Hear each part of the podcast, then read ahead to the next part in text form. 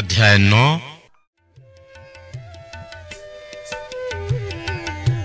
पहले विधान की उपासना।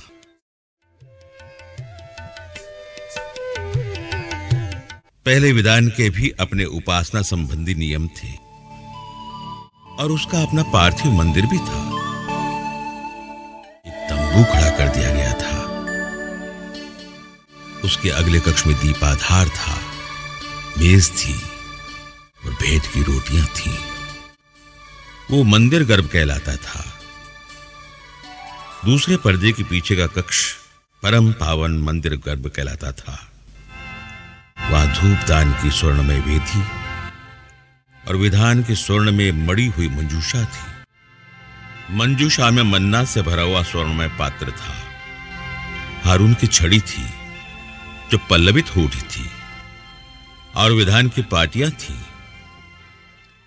और मंजूषा के ऊपर प्रायश्चित का स्थान आच्छादित करने वाले महिमामय केरुबीम विराजमान थे।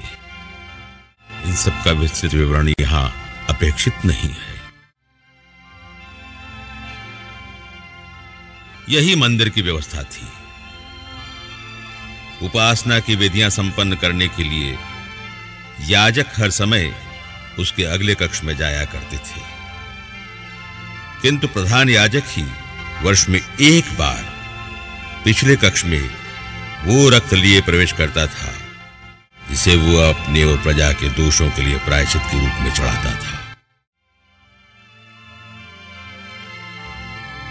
इस प्रकार पवित्र आत्मा यह दिखलाना चाहता है कि जब तक पहला तंबू खड़ा है, तब तक परम पावन मंदिर गर्भ का मार्ग खुला नहीं है। वो वर्तमान समय का प्रतीक है। वहाँ जो भेंट और बलिदान चढ़ाए जाते हैं,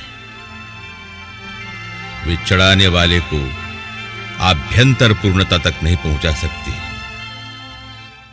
बाह्य नियम है, जो खान पान एवं नाना प्रकार के शुद्धिकरण विधियों से संबंध रखते हैं और सुधार के समय तक ही लागू हैं। मसीह का बलिदान। किंतु अब मसीह हमारे भावी कल्याण के प्रधान याजक के रूप में आए हैं। और उन्होंने एक ऐसे तंबू को पार किया, जो यहूदियों के तंबू से महान तथा श्रेष्ठ है। जो मनुष्य के हाथ से नहीं बना और उस पृथ्वी का नहीं है। उन्होंने बकरों तथा बछड़ों का नहीं, बल्कि अपना रक्त लेकर सदा के लिए एक ही बार परम पावन स्थान में प्रवेश किया और इस तरह हमारे लिए सदा सर्वदा बना रहने वाला उद्धार प्राप्त किया है। याचक बकरों तथा सांडों का रक्त और कलोर की राख अशुद्ध लोगों पर छिड़कता है। उनका शरीर फिर शुद्ध हो जाता है। यदि उसमें पवित्र करने की शक्ति है तो फिर मसीह का रक्त जिसे उन्होंने शाश्वत आत्मा के द्वारा निर्दोष बलि के रूप में ईश्वर को अर्पित किया, हमारे अंतकरण को पापों से क्यों नहीं शुद्ध करेगा? और हमें जीवंत ईश्वर की सेवा के योग्य बनाएगा। मसीह पहले विधान के समय किए हुए अपराधों की क्षमा के लिए मर गए हैं। और इस प्रकार वो एक नए विधान के माध्यम है। ईश्वर जिन्हें बुलाते हैं। वे अब उसकी प्रतिज्ञा के अनुसार अनंत काल तक बनी रहने वाली विरासत प्राप्त करते हैं।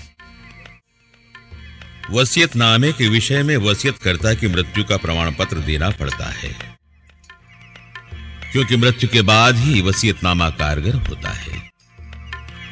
जब तक वसीयतकर्ता जीवित है, तब तक वसीयतनामा कारगर नहीं होता।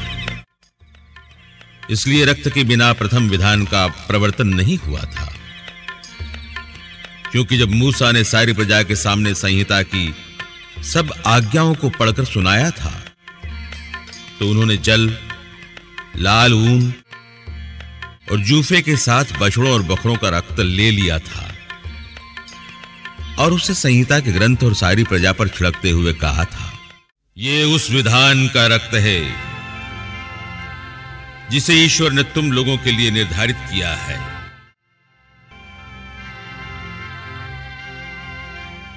उन्होंने तंबू और उपासना में प्रयुक्त सभी पात्रों पर वो रक्त छिड़क दिया था।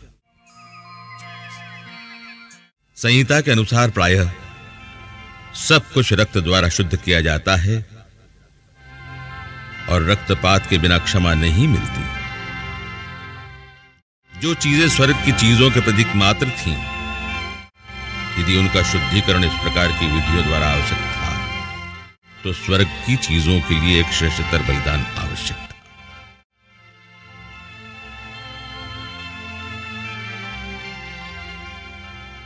स्वर्ग में मसीह का प्रवेश।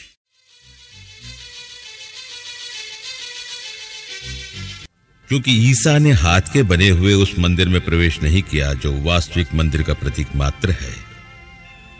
उन्होंने स्वर्ग में प्रवेश किया है, जिससे वो हमारी ओर से ईश्वर के सामने उपस्थित हो सके। प्रधान याजक किसी दूसरे का रक्त लेकर प्रतिवर्ष परम पावन मंदिर गर्भ में प्रवेश करता है। ईसा के लिए इस तरह अपने को बार बार अर्पित करने की आवश्यकता नहीं है। यदि ऐसा होता तो संसार के प्रारंभ से उन्हें बार बार दुख भोगना पड़ता। किंतु अब, युग के अंत में, वो एक ही बार प्रकट हुए, जिससे वो आत्म बलिदान द्वारा प्राप को मिटा दी।